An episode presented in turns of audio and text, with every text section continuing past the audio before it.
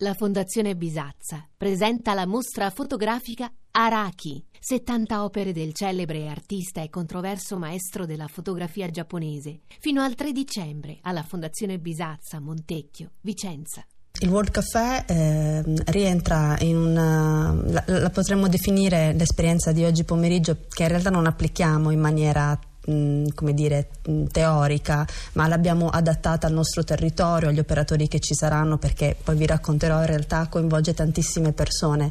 E, mh, ha di fatto l'obiettivo di programmare insieme alle persone e questo ci aiuta perché eh, di fatto non è un incontro eh,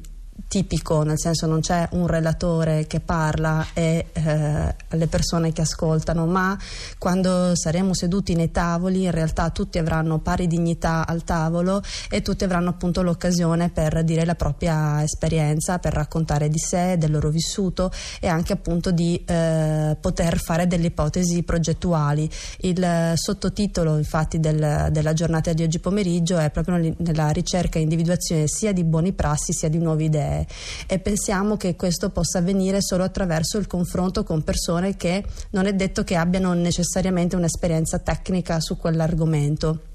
I tavoli saranno fondamentalmente quattro, ci sarà un tavolo dedicato all'abitare, uno alla socializzazione, eh, un altro alla comunicazione e un altro invece sul lavoro. Tutti temi che sono a cuore, sono temi caldi di fatto, anche se il World Café potrebbe essere definito uno strumento freddo, nel senso che non è uno strumento che va ad indagare sentimenti né ha una, ehm, come dire, ehm, né viene declinato in una rappresentazione teatrale, come ad esempio altri strumenti della programmazione partecipata fanno, ma l'obiettivo è quello di razionalmente esprimere delle idee, delle opinioni, ma in maniera del, tutta, del tutto ehm,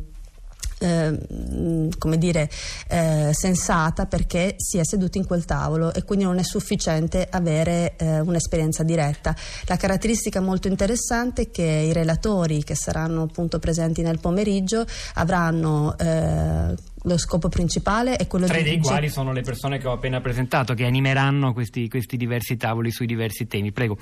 Dicevo, ehm, l'obiettivo è pure eh, all'inizio quello di dare degli input su questi temi alle persone che partecipano, delle riflessioni, dei, degli input che sceglieranno poi i relatori. Eh, quando invece poi si siederanno al tavolo avranno un compito diverso, che è quello di fare ipotesi progettuali eh, proprio come gli altri, quindi avranno lo stesso mm, ehm, come dire, lo, lo, hanno la stessa posizione all'interno del tavolo.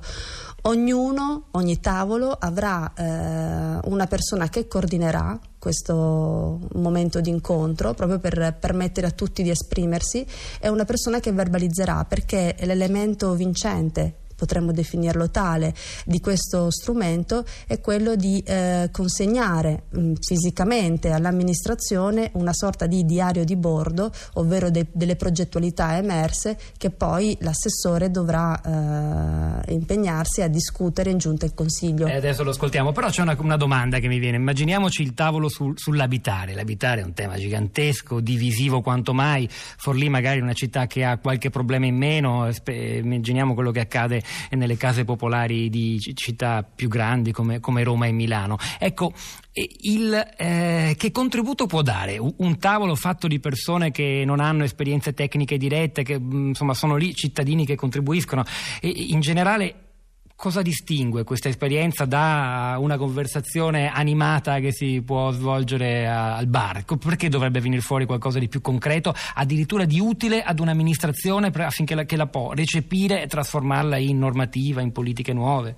Sicuramente il primo aspetto è la creatività, nel senso che mh, l'obiettivo è proprio quello che persone che non sono esperte eh, possano dare un contributo innovativo ad, una, ad un'idea o semplicemente ad un progetto, ma perché? Perché magari magari lo vivono perché ne hanno sentito parlare, perché l'hanno visto in strada, perché l'hanno vissuto come operatori, per cui danno un altro chiave di lettura, indossano altri occhiali e quindi è possibile leggere il fenomeno in maniera diversa. L'altra, l'altra, mm, eh, diciamo, l'altro lato eh, positivo è quello che c'è un coordinatore. Il, noi abbiamo fatto un percorso formativo alle persone che gestiranno gli incontri affinché siano in grado di permettere eh, al, al, tavolo di essere produttivo quindi venire fuori con dei progetti. Eh, tant'è che l'obiettivo non è tanto quello di creare un, dire, un ideale condiviso, di creare una cultura condivisa, ma è di progettare, cioè di fare direttamente ipotesi concrete che vadano a risolvere dei problemi.